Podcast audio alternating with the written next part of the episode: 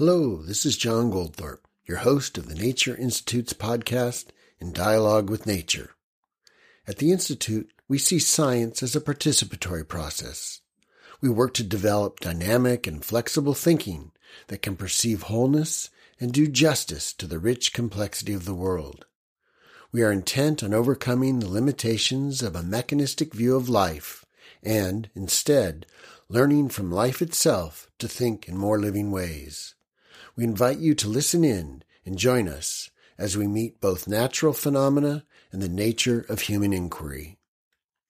In today's podcast, I'll first be reading an essay, How Does a Mole View the World, from Craig Holdrege's new book, Seeing the Animal Whole and Why It Matters. Then I'll be in conversation with Craig about how this piece demonstrates a practice of observation and contemplation that reveals animals as intentional creatures, each with a unique way of being in the world. It is another form of science, but a science not based in models and theory. Craig Holdrege is the co-founder of the Nature Institute and has been studying, writing, and teaching biology and the philosophy of science for over 30 years. And now, how does a mole view the world? I remember longing as a child to experience, even just once, how an animal actually sees the world. To slip inside an ant and wander through the passages of the ant hill, to see with the eyes of a squirrel. This longing has not, in a straightforward way, been fulfilled.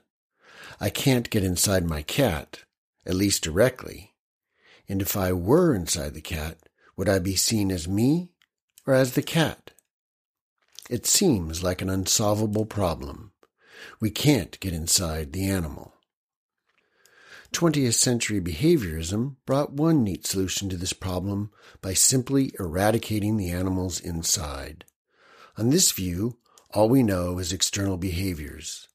We can observe sequence of movement and also, through our own behavior, manipulate the animal's behavior. This is a modern version of Descartes' idea that animals are machines without souls. Untold harm has been done to animals on the basis of our ability to objectify them, to make them into things that we can treat as mere objects. Any human being who has not been totally blinded by dogma knows that cats, squirrels, mice, and deer are all creatures that experience the world. This knowing is not intellectual, it is a kind of felt knowing based on the direct interactions we have with animals. The cat looks at us when we walk by and purrs when we stroke it. It raises its tail, arches its back, hisses, and focuses intently on the little puppy trying to come near. The gaze, the utterances, and the movements of the body are all gestures. They are expressive of the animal itself. To use the phrase of philosopher Thomas Nagel, there is something that it is like to be that organism. Each animal has a perspective, a point of view through which it lives in the world. When we observe an animal, we observe how it is living out this perspective, how it is living its unique way of being. We may never be able to take on this perspective as a first person, first animal experience. But that doesn't mean the inwardness of the animal is an impenetrable black box. It is true that we create a problem for ourselves when we imagine the inwardness of the animal as totally distinct and other from what we call the body. But what we actually confront in our experience of animals is the ensouled living body. We can't talk meaningfully about the animal's behavior, for example, if we don't include how it actively and selectively relates to the world around it. This we can call the animal's intentionality. My cat reacts very differently to me than it does to our little puppy. That's its perspective, its way of relating, how it shapes its existence by interacting in different ways with different things. What we can do is to carefully observe an animal's behavior in the concrete context of different kinds of behavior to gain an understanding of its specific intentionality. But we can't fully penetrate this behavior without attending to how it moves and the way this movement is shaped through the form and function of its various organs. We can discover how the shape of the wings and the configuration of muscles determine how a bird flies. The wings and muscles with their specific form are the bodily expression of the eagle's or the chickadee's whole style of existence, which includes its intentionality and behavior. The point is to build up vivid pictures of the animal from as many sides as possible. By continually immersing ourselves in concrete observation, and then connecting our observations to vivid inner pictures, we enter into a conversation with the animal. The animal begins to show itself. A mole is a highly specialized creature. Its limbs hardly seem to protrude from its barrel shaped, compact body, and externally one doesn't see a neck. The head appears as a tapered extension of the trunk. Noting, as he always did, the relations between the parts of an organism, Johann Wolfgang von Goethe, the German writer and phenomenological scientist, remarked that, quote, the neck and extremities are favored in the giraffe at the expense of the body, but the reverse is the case in the mole. The cylindrical form is ideal for moving through the soil, and the dark fur in star-nosed moles, virtually black, can bend in all directions, so that it will lay flat whether the mole is moving forward or backward through its tunnels. When you look at the mole's forelimbs more closely, you see the proportionately enormous clawed paws used for digging subterranean tunnels. The paws are held with the large, broad palm turned outward and next to the head. When the mole digs, it stretches the paw forward, digs into the soil, and then scoops it away to the side. It's the kind of motion we make in swimming the breaststroke. Just as the form of its body and the form and function of its limbs express the mole's subterranean habitat and manner of digging, how it interacts with and shapes its environment, so do its senses and sense organs. Moles have very small eyes that are functional, but in many species, they are not discernible until one pushes aside the fur. Moles also have no external ears, enhancing the smooth, barrel shaped form of the body. Through field and experimental observations, it's evident that neither sight nor hearing are its primary senses, which isn't terribly surprising for an animal that spends most of its life in the earth in dark tunnels. Interestingly, the star-nosed mole's eyes are usually visible and its forepaws are proportionally not as large as in many other moles. The star-nosed mole spends at least some time foraging above ground, but it also spends a good deal of time in water using its limbs as paddles, often its tunnels leading to ponds, streams, or wetlands. This species is found in the northeastern United States and southeastern Canada. One finds the tunnels of star-nosed moles near and around wet areas, so that they are often digging through mucky soil.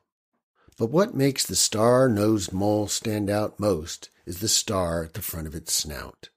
The star, which is less than half an inch in diameter, consists of 22 rays that surround the nostrils just above the mouth. Since no other animal has such a star-like appendage, it has intrigued researchers. I will draw below primarily on the fascinating work that Kenneth Catania at the University of Vanderbilt has carried out. When the mole is digging, the rays of the star are in constant movement. They contact and probe around, palpating, but not digging into, the earth. While digging through the soil with its paws, the mole lays bare its food, which consists primarily of earthworms, but also insect larvae and other small soil invertebrates. Catania noticed that although the forepaws may touch earthworms during burrowing, the mole doesn't stop, grab, and eat the worms. But when a ray of the star comes into contact with a piece of earthworm, the mole orients the star around the food, touching it rapidly and numerous times with the rays. It then moves its snout so that the small and inconspicuous eleventh pair of rays, which lies just above the mouth, touches the worm, upon which the food is engulfed. The animal always goes through this sequence before it eats anything. Here's a Catania quote. The star moves so quickly that you can't see it with your naked eye. Scanning its environment with a rapid series of touches, a star-nosed mole can find and eat five separate prey items, such as pieces of earthworm we feed them in the laboratory, in a single second. Although it surrounds the nose, the star is not part of the mole's sense of smell, and the mole doesn't use it as an appendage to grab and handle food. Whether the star helps the mole perceive temperature differences, or maybe even detect the electrical properties of its environment, is still open to debate. The development of this mobile and sensitive appendage is correlated with other changes in the face and jaw. The muscles to move the star are highly developed, while the jaw muscles have weakened and the lower jaw is very thin boned. This is a telling example of what the great French comparative anatomist Georges Cuvier called the law of the correlation of parts. In Goethe's words, nothing can be added to one part without subtracting from another, and vice versa. When Catania looked at the anatomical fine structure of the rays, he discovered an extraordinary organ of touch. Under a microscope, the star's surface looks like a honeycomb of about 25,000 little dome-like structures called Eimer's organs. Each Eimer's organ, in turn, consists of three different types of sensory receptors for detecting vibrations, such as the wiggling earthworm, pressure on the skin, and the texture of objects. As Catania discovered, the star, and here's a Catania quote, is supplied with more than 100,000 large nerve fibers. By comparison, the touch receptors in the human hand are equipped with only about 17,000 of these fibers. Imagine having six times the sensitivity of your entire hand concentrated in a single fingertip. So we have to imagine an extremely fine sense of touch concentrated in the star. In imagining the tactile world of the mole, we must strip away what is so familiar to us our colorful and airy world of sight and hearing.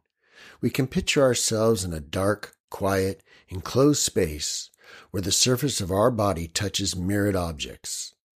Since our sense of touch is most refined in fingertips and tongue, we can imagine concentrating our perceptions of weight, texture, and temperature through these organs.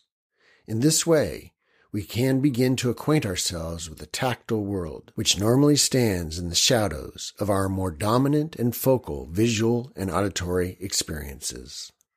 When I was about 13 years old, I spent a good deal of time with friends crawling around in the rain catchment pipes that ran under streets of the town I lived in.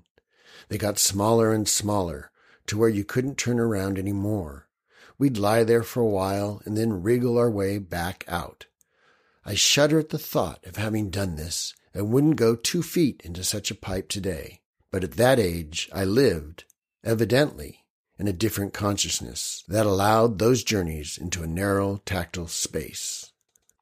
In his description of the mole star, Catania makes an illuminating comparison to other senses.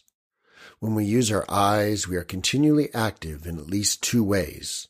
While reading, for example, we focus on particular words and yet at all times the center of attention is seen within the larger context of sentences and words that come before and after. Or when we're walking through a landscape, we focus on a bird flying through the bushes, but we also see the surroundings as a backdrop. This contrast between focal attention, foreground, and peripheral background has its anatomical correlate in the fovea of the retina, which is strongly innervated and used for focusing on objects, and in the periphery of the retina, which helps us see the overall surroundings. Catania suggests that the way moles use their star reveals a similar twofold awareness of the environment. Continually moving its outspread rays in all directions, the mole probes its tactile world. It's a bit like us going out with our eyes wide open, but without focusing. We're open to what comes. When the mole comes into contact with potential food, it focuses on it by touching it with the eleventh pair of rays. Only then does it eat. Like with the eye, the contrast between focal sensitivity and more general awareness finds its physical reflection in the anatomy and physiology of the star and the star-nosed mole's nervous system. The eleventh pair of rays has a higher concentration of nerve endings than the other rays. The nerve fibers lead to the sensory field of the cerebral cortex. Brain studies on other animals and the human being have shown that more sensitive organs or tissues are connected with larger areas of the neural sensory field. Brain space is not a function of the size of the organ, but of its sensitivity. The fovea of the retina has more brain space than the rest of the retina, just as the sensory field of the human tongue is much larger than that of the trunk of the body, excluding the limbs. Catania and his colleague, Jon Kaas, confirmed this correlation in the star-nosed mole. By far, the largest of the sensory field is represented by the star. The next largest area is for the paws, followed by the area connected to whiskers behind the star on the snout. What surprised them was that the brain field for the star was actually divided into ray-like projections. A star within the brain. The brain ray for the small 11th ray was much larger than each of the others, indicating how the animal focuses its sensitivity through this part of the star organ. So even into the fine structure of the brain, we find that the poles of focus and background in sensory activity are represented. Although there is no comparable human organ, we can gain an idea of the star as a sensory organ since we are also sensory beings. In sense activity, we have the interweaving of open exploration and centered focusing. With sight, we know this interplay well. Sight is our primary sense through which we focus our attention on the world. But without the background, without the general sensory openness that allows us to take in a whole picture, we wouldn't see anything. This mutual relation between focus and background metamorphoses in each particular sense and in each animal with its specific configuration of organs and senses. For example, the sense of smell is usually not a focal sense in human beings, but it is for a fox. Once I was following the tracks of a red fox in the snow and came upon a slightly raised spot with some twigs of a bush sticking through the snow upon which it had urinated. This is a fox's scent marking. It smelled musty and like a mild form of skunk scent. I realized how often I had smelled this scent on walks, but never put it into any context. I found a few more scent markings and had a flash of what it must be to be a fox. Nose low to the ground, wandering through a world of sense and at the same time putting sense out into the world. To enter into the world of the star-nosed mole, we must leave behind so much that is familiar to us. It's a dark world of continual contact with the cool, moist earth. The mole digging through that earth with large, powerful paws and an organ out front in continual movement, probing and discriminating. A mole's eye view of the world is a view through touch. A version of this article originally appeared in the Nature Institute's newsletter In Context, spring 2003. I'm sitting with Craig Holdrege at the Nature Institute in his office, and we're going to have a conversation about his portrayal of the mole, focusing upon the concepts that he lays out in his introduction, as there he gives us an understanding of what it means to engage in an embodied form of scientific practice that brings forth a relational understanding of the organism, its environment, and the role that the scientist plays in striving to understand the world. This will help identify several key organizing ideas that we use again and again in our work at the Institute. By making these implicit ideas explicit, we hope to guide anyone working with this orientation to be conscious about what they're doing, why they're doing it, and as importantly, the ramifications that come forth from this form of practice. Let's start right in now with our discussion. In the first paragraph, you write, I can't get inside my cat at least directly. And if I were inside the cat, would I be seen as me or as the cat? It seems like an unsolvable problem. We can't get inside the animal. And yet, there is a way in which we believe we can get glimpses of the animal in its wholeness and have a better understanding of what it is like to be that creature. But we don't ever claim we have a full understanding. Mm-hmm. We can only get greater and greater understanding, all the while knowing we never get it all the way because we can't be that creature. And, and yet we take this project seriously of this exploration and feel that it brings forth many fruits, mm-hmm. even though we know it will never be done. Mm-hmm. Right. And it's not, I mean, I think it's Henry Bortoft who points this out at some point where he makes a distinction between totality and wholeness. Mm. That sometimes people, with you know, all we need to do is know a little bit more. I mean, if we can get more and more to the totality, have all the facts, then we've got we've got the problem solved. But that's not the case.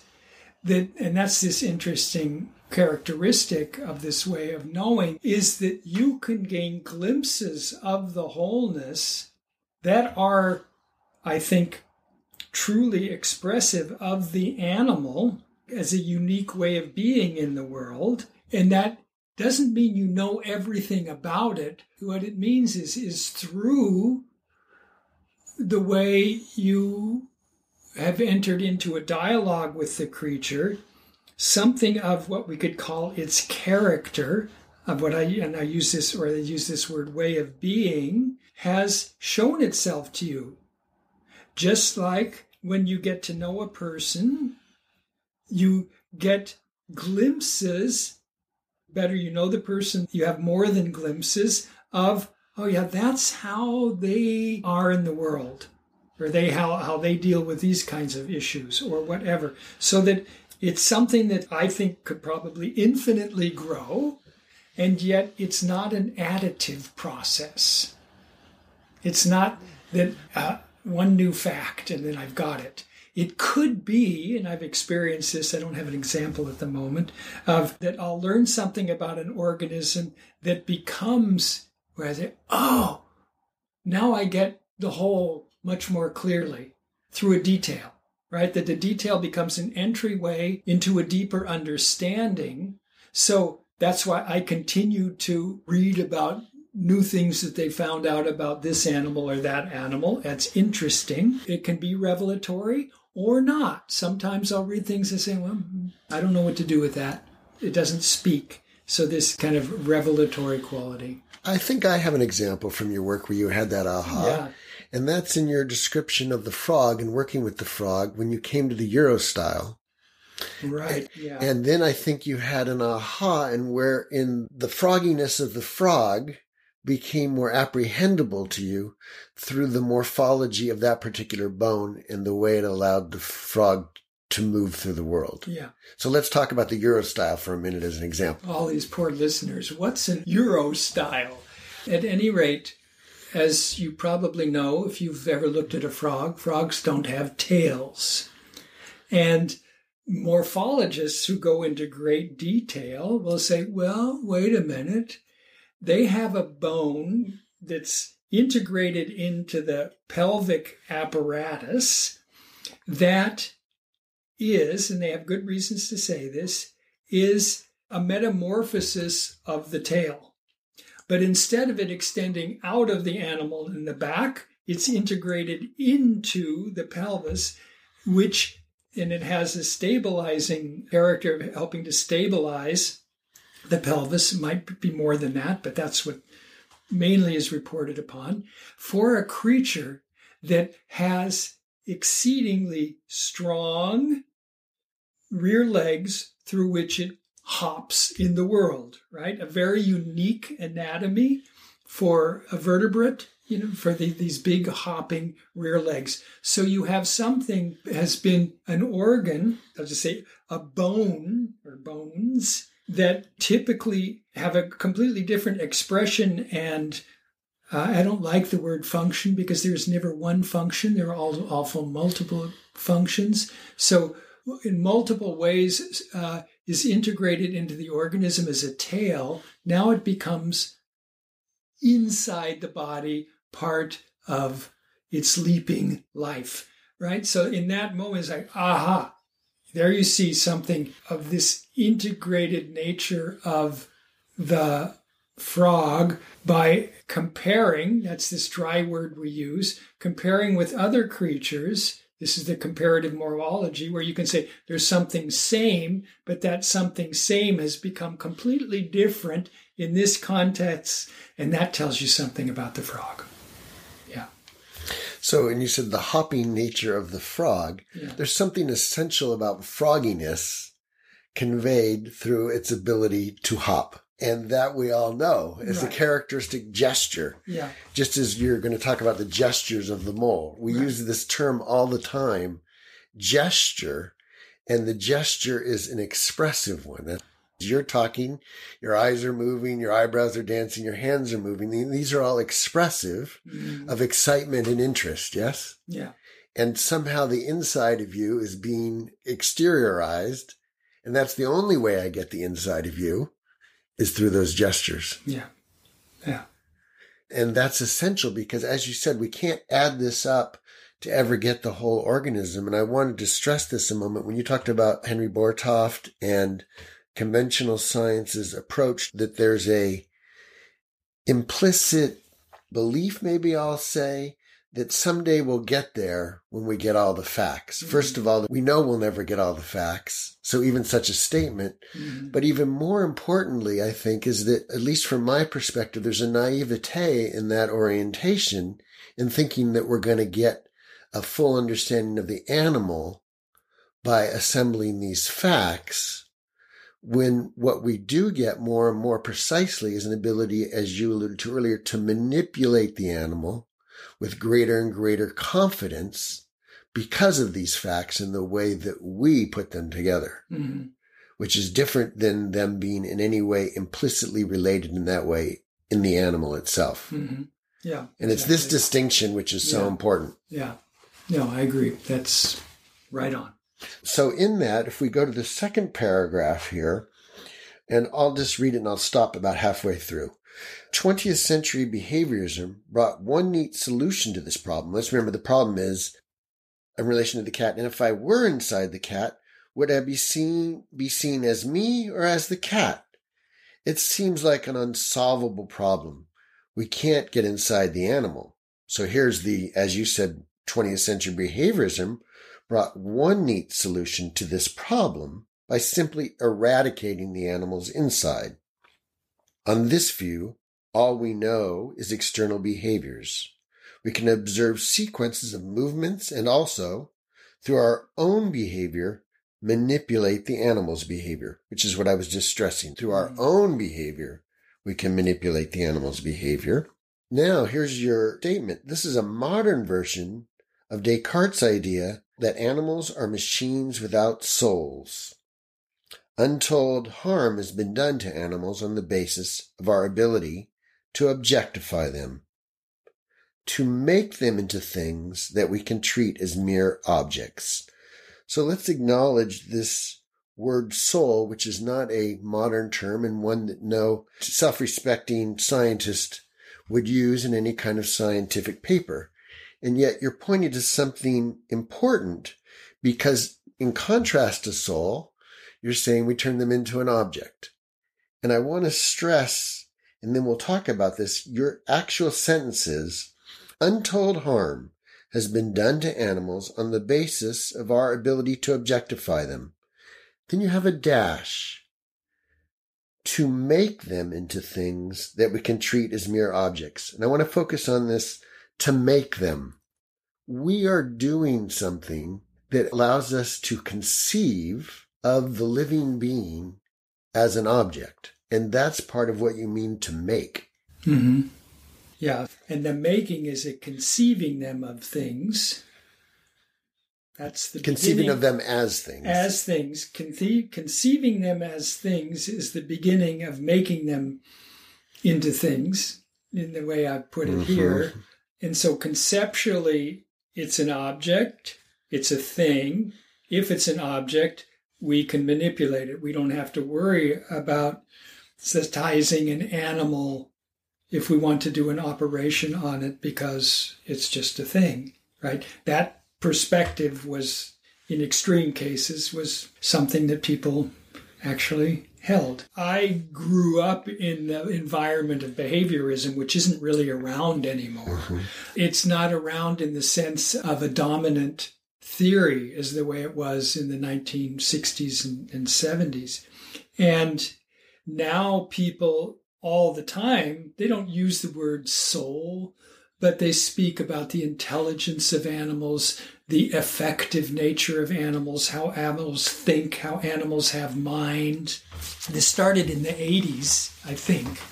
I'm thinking of a few books where scientists started speaking about the inwardness of animals, you know, using all different kinds, the mind of animals, animal mind. So this is something that was not what you would do 60 years ago, but has become part of the study of the behavior of animals. People, we, we just cannot ignore this fact that we all take for granted when we're interacting with animals that they have something very much like we do, whether we call it a soul or a mind or intelligence or thought, whatever. And nonetheless, we still have a whole part of our society, also in science, that treats animals as objects in the way we manipulate them, in the way we have factory farming, et cetera, et cetera. We don't need to go into the details. So that current of action, of doing, this ability to objectify is uh, still very strong in our culture, even though there's been an incredible movement away from this kind of primitive behaviorism that was very strong many years ago. And Craig, this will sound like a promotional statement, yeah. but uh, just mean it so sincerely. On that line, one of your pieces, which is in Making the Animal Whole book, is the, the cow, organism or bioreactor. I think that's the title. Is that right? Well, that was the title of the original article. It's not the way I title it in the book, but that doesn't matter. Right. But, but my that, point yeah. is, is that when we still look at factory farming, and yeah. in particular the cow, which you spent a great deal of time on, yeah.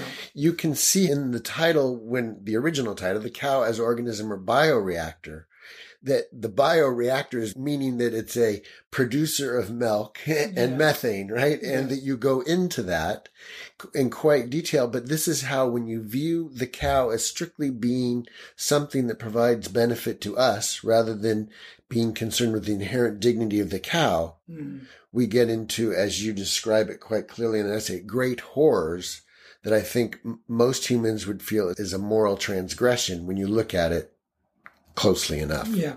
And so this is kind of the consequence of these right. two worldviews, yes? Right. And it's a very complex thing because you're dealing with not only, I could say, the science of objectification, you're dealing with our economic system of increasing production, mm. of an economic system based on egotism, right? Based on if I do what's good for me, the whole will get better, right? The, and kind of the, the foundation of, of capitalism, this idea of the egotism of many will turn into something good.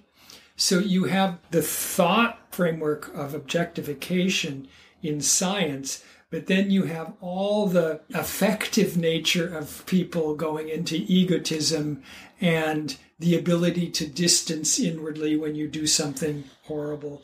It's a really complex field of we human beings are complicated and not very transparent creatures. So now we're going to get to something that is another aspect that's at the core of the orientation here, and I'll read this next paragraph. Any human being who has been not totally blinded by dogma knows that cats, squirrels, mice, and deer are all creatures that experience the world. This knowing is not intellectual. It is a kind of felt knowing based on the direct interactions we have with animals. The cat looks at us when we walk by and purrs when we stroke it. It raises its tail, arches its back, hisses, and focuses intently on the little puppy trying to come near. The gaze, the utterances, and the movements of the body are all gestures. They are expressive of the animal itself. Now, what I wanted to emphasize here is all creatures that experience the world. So our focus is often on, as we said, what's it like to be a cat? What's it like to be a mole? But how do we come into some understanding that we're confident is not a projection on our part, but gives us a sense of what's their experience like? This is where you get into the really difficult territory, right? You see, even in the way I described it here, I'm talking about things that I can experience with the animal, on the animal, together with the animal. The purring, the hissing, the way it lies in the sun, so completely relaxed. All these observations of the way it moves, well, the way a cat moves when it's stalking a mouse. I mean, it's amazing. So I'm very oriented towards my sensory experience. I'm oriented to how the other creature is being in the world in a way that is accessible to me without right away projecting a lot of my stuff into how the animal is actually experiencing that in the moment. And that's the problem of anthropomorphism, which we have to use all of our capacities as human beings that we can in order to start this dialogue with the other creature. But we want to do it in a way that we're not projecting our stuff into the animals. And I do find a lot of that in the way people speak about animals. That right away they would say, well, the cat is feeling this at this moment. And I say, well, do I know that? But I can certainly see the tension. I can experience the tension in its body, the way it's holding its limbs, the way it's crouching down. And you can literally feel, sense, feel how its attention through its eyes is right on that mouse. Those are all things that I think are highly objective in the sense that we normally use the term. I'm with the phenomena. Without my then saying, well, it, really has a desire to get that mouse, whatever that would mean. So I'm personally very careful, and probably for many people, way too careful in wondering, well, do I really know that? I got to watch out there. Yeah, I'm just careful by nature, that's all. Listeners don't know of our friendship, but I think one of the things we could say is you are certainly more careful than I am in, in many regards. however, I want to point this out that in your approach, and when I say your approach, not only your methodological approach, which is not your own, you're in the line of a tradition and you have mentors and teachers and there's a whole body of work of which you are expressive. Mm-hmm. Then there's Craig Holdrege, the individual who may be a little more cautious by nature than I am. That's what we're saying, right? Yeah. yeah. Nonetheless, even through all your great cautions, and this is the part that I think is so important, is that even with that caution and your concern to not project in any way onto the organism something that you cannot be confident is an aspect of the organism's experience, you still again and again bring us to an understanding of how the ways that conventional science objectifies in the way that we've just been doing it, thingifies, machinifies, desouls, deanimates, however you want to say it, the life of the animal, and therefore the relationship we have with the animal, the moral consequences can be muted or totally silenced. And again and again, your work, the emphasis on observation, experience, and relationship brings a felt sense of responsibility on the part of the human meaning the ability to respond to what really does present itself rather than an objectified picture of what is there.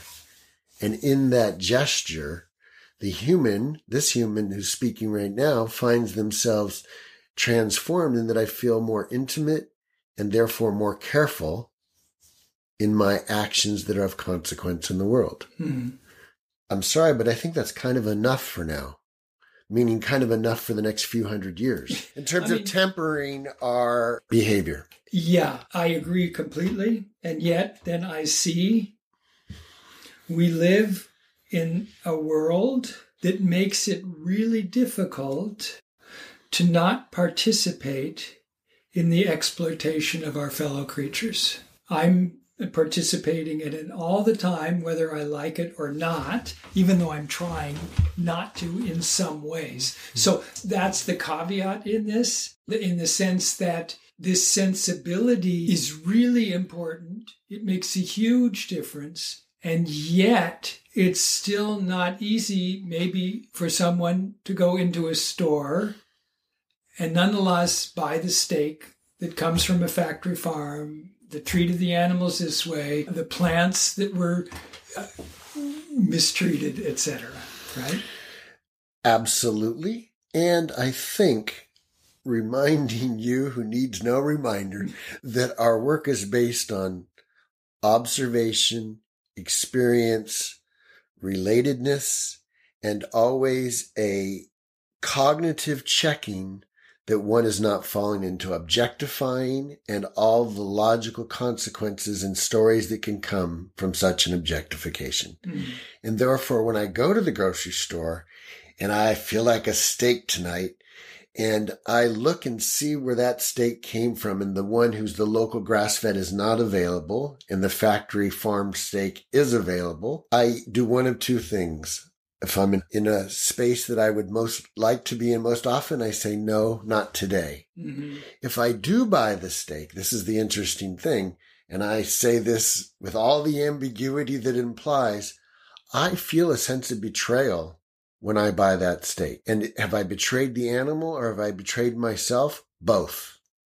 And I feel that. And I think that feeling, as opposed to being anesthetized, is actually helpful and puts me more and more likely to be on the right path. Yeah, yeah, yeah. That's important. So again, Yeah. not to deny that I actually am grateful for that feeling of betrayal hmm because in a way, I'm still not mature enough to be true to it. I'll buy the steak maybe, right? Yeah. And that's what I, I think that's a good definition of mature. I'm not mature enough, Mhm. but it doesn't matter. It's still better than not. Next paragraph. To use the phrase of philosopher Thomas Nagel, there is something that is like to be that organism. Each animal has a perspective, a point of view through which it lives in the world. When we observe an animal, we observe how it is living out this perspective, how it is living its unique way of being. Clear enough, yeah? Yeah. But now let's get into the next one. Ha ha. We may never be able to take on this perspective as a first person, first animal experience. But that doesn't mean the inwardness of the animal is an impenetrable black box. It is true that we create a problem for ourselves when we imagine the inwardness of the animal as totally distinct and other from what we call the body. But what we actually confront in our experience of animals is the ensouled living body. We can't talk meaningfully about the animal's behavior, for example, if we don't include how it actively and selectively relates to the world around it. This we can call the animal's intentionality. My cat reacts very differently to me than it does our little puppy. That's its perspective, its way of relating, how it shapes its existence by interacting in different ways with different things.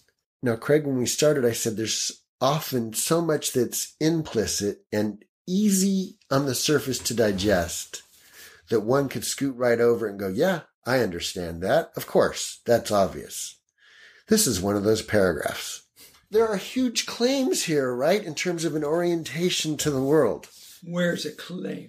Uh, okay, so first of all, you do this subtly. We've already spoken about this a great deal, but that doesn't mean the inwardness of the animal. So, okay, we're now saying there's inwardness. inwardness. Yeah, yeah. Okay. Okay, That- so this is this is a, this is a big deal. That's a big deal. Yeah. Then the very next sentence, and this is very subtle, and this is of your nature that this subtlety here, because you don't want to put it right in the listener's face. You want them to subtly go, "Oh yeah," and that "Oh yeah" is. It is true that we create a problem for ourselves when we imagine the inwardness of the animal as totally distinct and other from what we call the body. So we referred earlier to Descartes, and you're reframing this because this is exactly Descartes' move that we want to not only conceive of them as totally distinct, we want to conceive of them as actually separate. And the mystery then becomes what's the relationship? Right. Well, we're pointing out that it's only a mystery because of the cognitive move of presuming they're inherently separate and therefore the puzzle, what's the relationship? Right. And you say it this way. You say, it is true that we create a problem. Well, this problem is one of the primary problems of Western culture in a nutshell. Yeah. So this is what I mean by it's subtle and it's easily overlooked that you're bringing up the most fundamental assumptions we have and don't even take to be an assumption hmm because it's so implicit in everything we do in the West. Yeah. No, you're right. It's uh, all true. And then you say, but what we actually confront in our experience of animals, here we go, is the ensouled living body. What the heck does this guy mean, ensouled living body? Well, then you actually kind of tell us. We can't talk meaningfully about the animal's behavior, for example, if we don't include how it actively and selectively relates to the world around it. This we can call the animal's intentionality. Again, subtly, how it relates to the world. And we can call this the animal's intentionality. This relationship you're talking about is, is somehow the bridge between inside and outside. Yeah, and it's I mean this is this interesting place that as long as we're in our experiences and just talking about our experiences of animals, for example, animals doing things, we don't really have any problem, right? We can just do that. And then the moment we start analyzing it or stepping back from it and trying to conceptualize it, get clear about it, then we run into problems.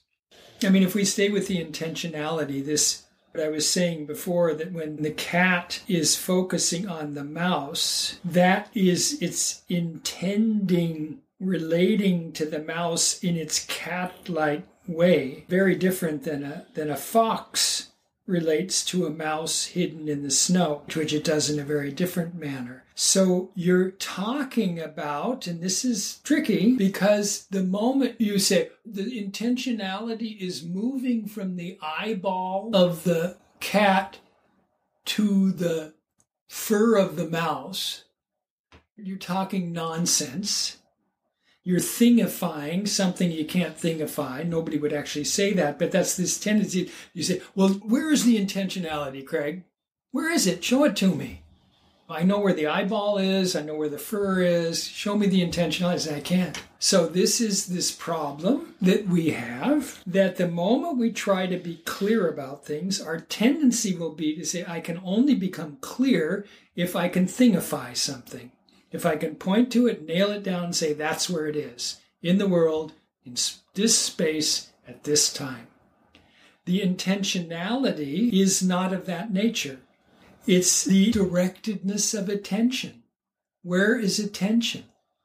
Nowhere and everywhere.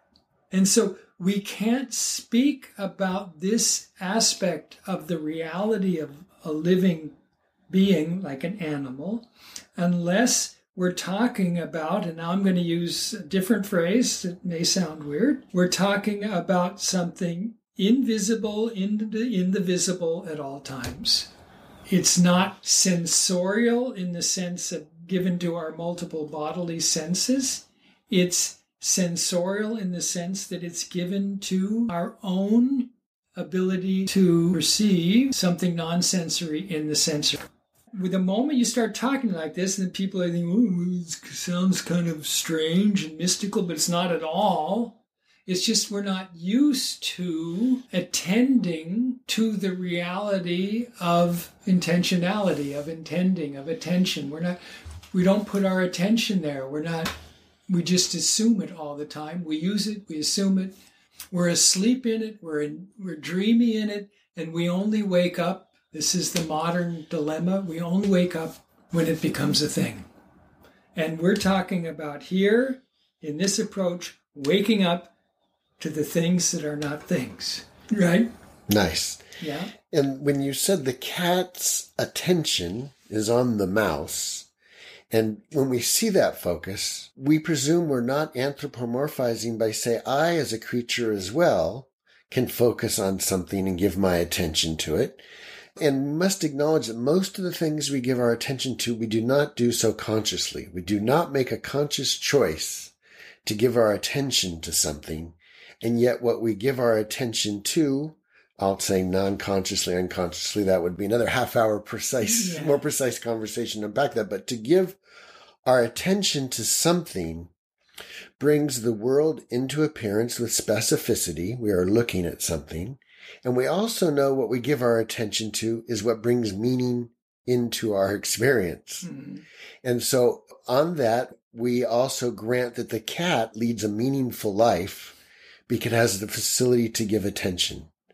And I think this is trying to get at what you're pointing at. That meaning is not a thing. Mhm. That meaning is fully relational and only comes into existence through the relationship of I've got attention, I've got some desires. Oh, look, that meets my desire. I'm going to give my attention to that. Ah, meaningful.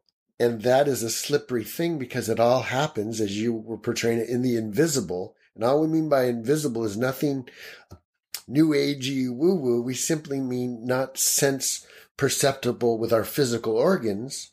But if any listener is following what I'm saying, then they're in the invisible with us Mhm. in the realm of understanding. Yeah. Usually we have these words that are also difficult mind, consciousness, awareness. Mhm. And when I say to you and the listener, do you see what I mean? Mhm. And you say, I do. Well, where's the reference for that scene? Because what we're saying is, I understand, but what part of us understands? There's no part that we can point to Right. that we Right. say is the understanding. Right.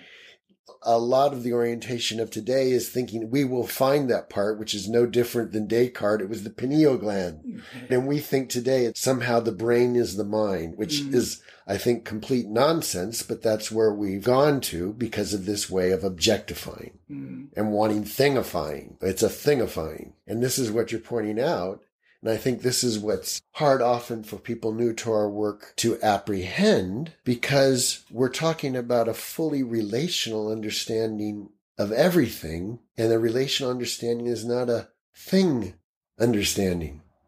I have the, the sense that in one way, this is the easiest thing in the world to get, in, in a sense, because we live in it all the time. To get, you could say, in a feeling way. That's not difficult. The difficulty comes in then trying to articulate it without killing it, without corrupting what it actually is. You notice that the boundaries of our language, all these things that so much gets in the way of articulating something that, that are just completely coherent parts of our existence, and we just lose it when we try to make sense of it because our making sense has become so narrow. What we call mm-hmm. making sense, mm-hmm. right? Or what we expect to be the answer. If you can't show it to me out there, then it doesn't exist, which is a problem. Another way to say that is what we've come to accept as a legitimate form of making sense has become so reduced, i.e., object thinking in your terms, mm-hmm. that any other form of understanding is by default invalid. And I think that's what we're often up against Yeah.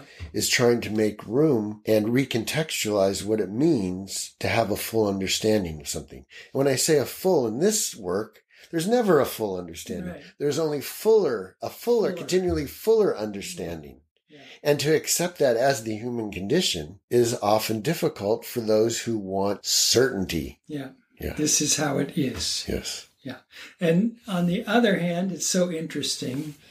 The more you go this pathway, if we want to call it that, the more certain you are And part of that's living in uncertainty.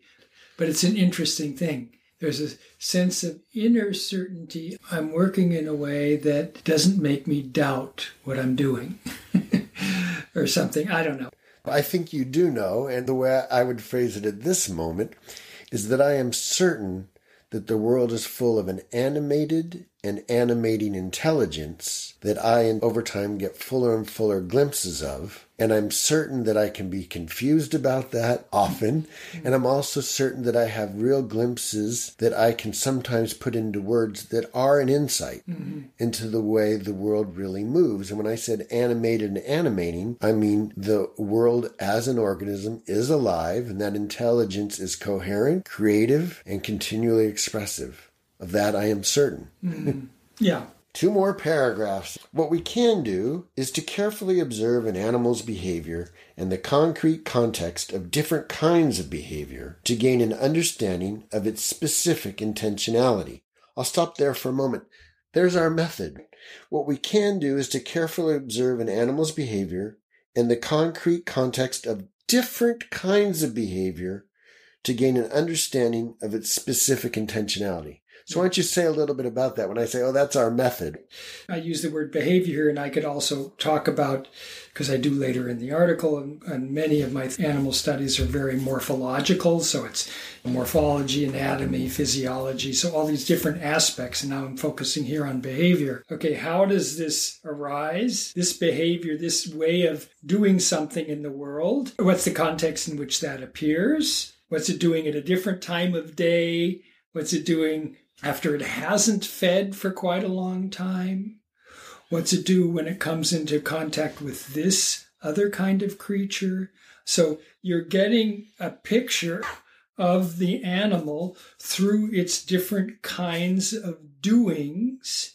And in you, this picture, which is not a photograph, it's like a painting coming into being over time that something of this specificity of the way it relates to the world, you know, this mole underneath the ground most of the time in these narrow tunnels, you know, what a different existence from a chickadee flitting around in the bushes. Of course, we all know these things, but you go into this, you know, whoa, it's living a very specific kind of existence. And that existence is expressed in all the movements it makes in the star-nosed mole, this incredibly unique, interesting organ of the star at the front of its body. And so we're looking at how, and that's the next sentence, John, I'll go ahead. But we can't fully penetrate this behavior without attending to how it moves and the way this movement is shaped through form and function of its various organs.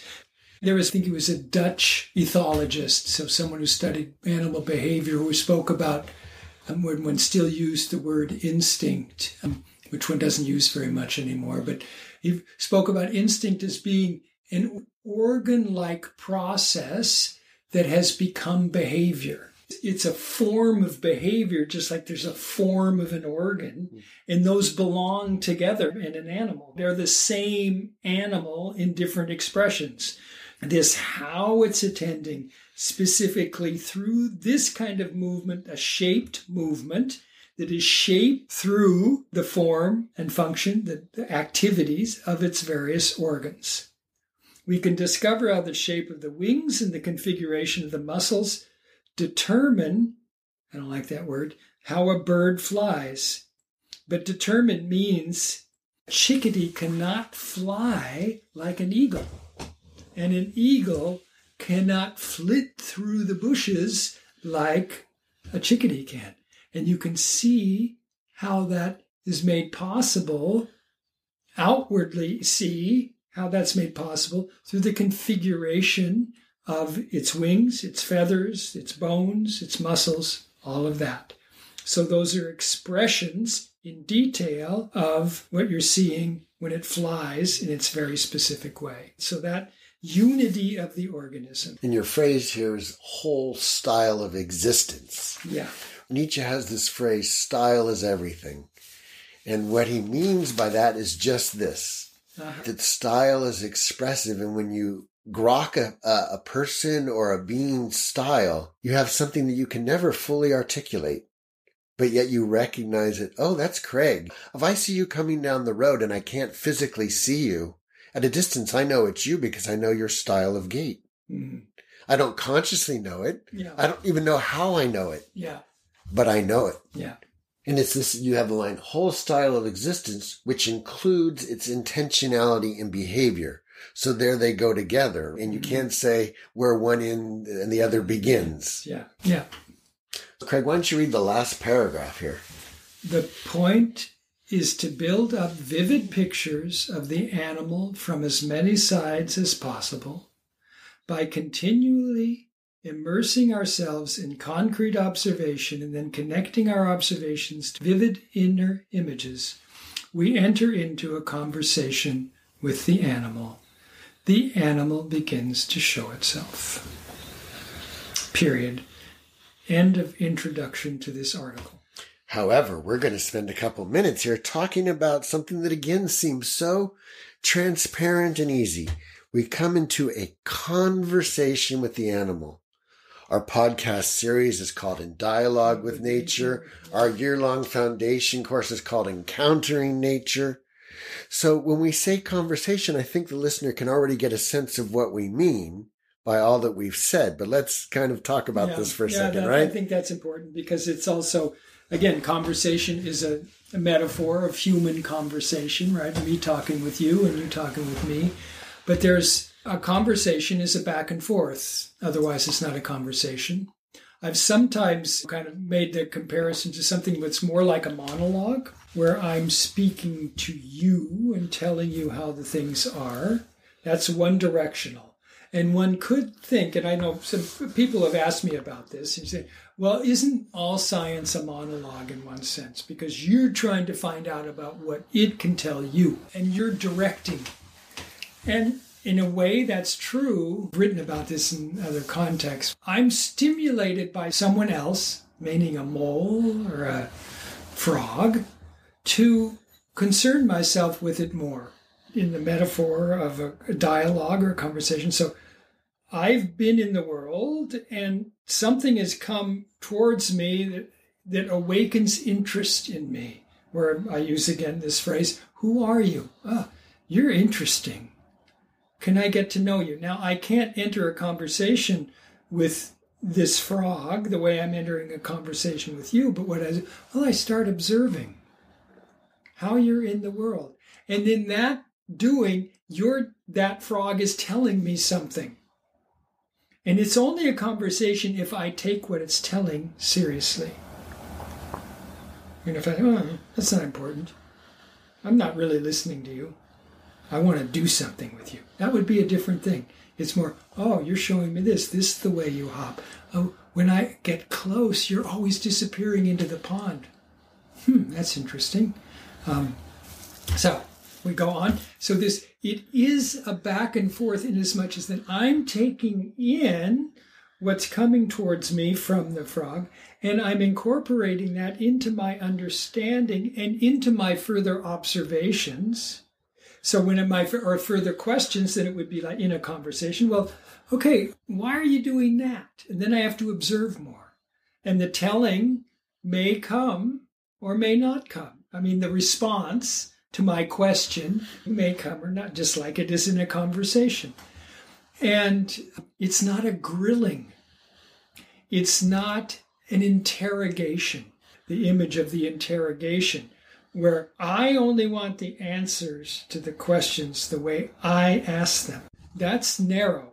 And so I think that metaphor of the conversation of the dialogue is valid.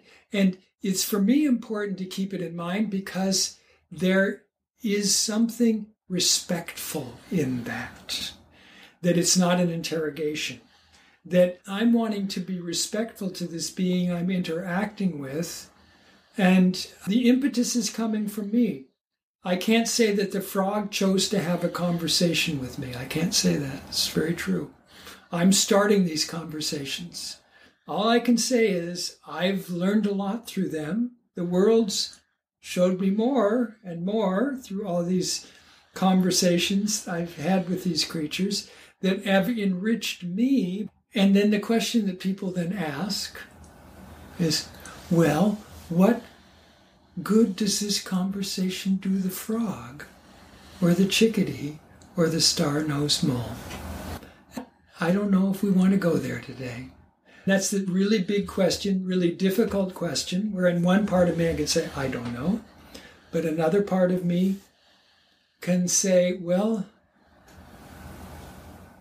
I can know that these creatures have at least had the opportunity to show something of themselves that might have otherwise remained completely hidden. So maybe there's a significance in that. You're absolutely right. It's a big question. And one's answer to that question is of importance. And it's great, just like a page turner in a detective novel. we can leave the listener, hopefully, wanting that next chapter, which will be a future conversation. We'll see. We'll see. okay. Thank you very much, Craig. Yeah, thank you, John. We hope that you've enjoyed this presentation. We'd love to hear what you think. You can write to us at info at natureinstitute.org with your comments and suggestions. You can become a subscriber and or download a PDF version of all the back issues of In Context and many other books, essays, and podcasts, including Craig Holdrege's essay that we discussed today on our webpage, natureinstitute.org. Thanks for listening.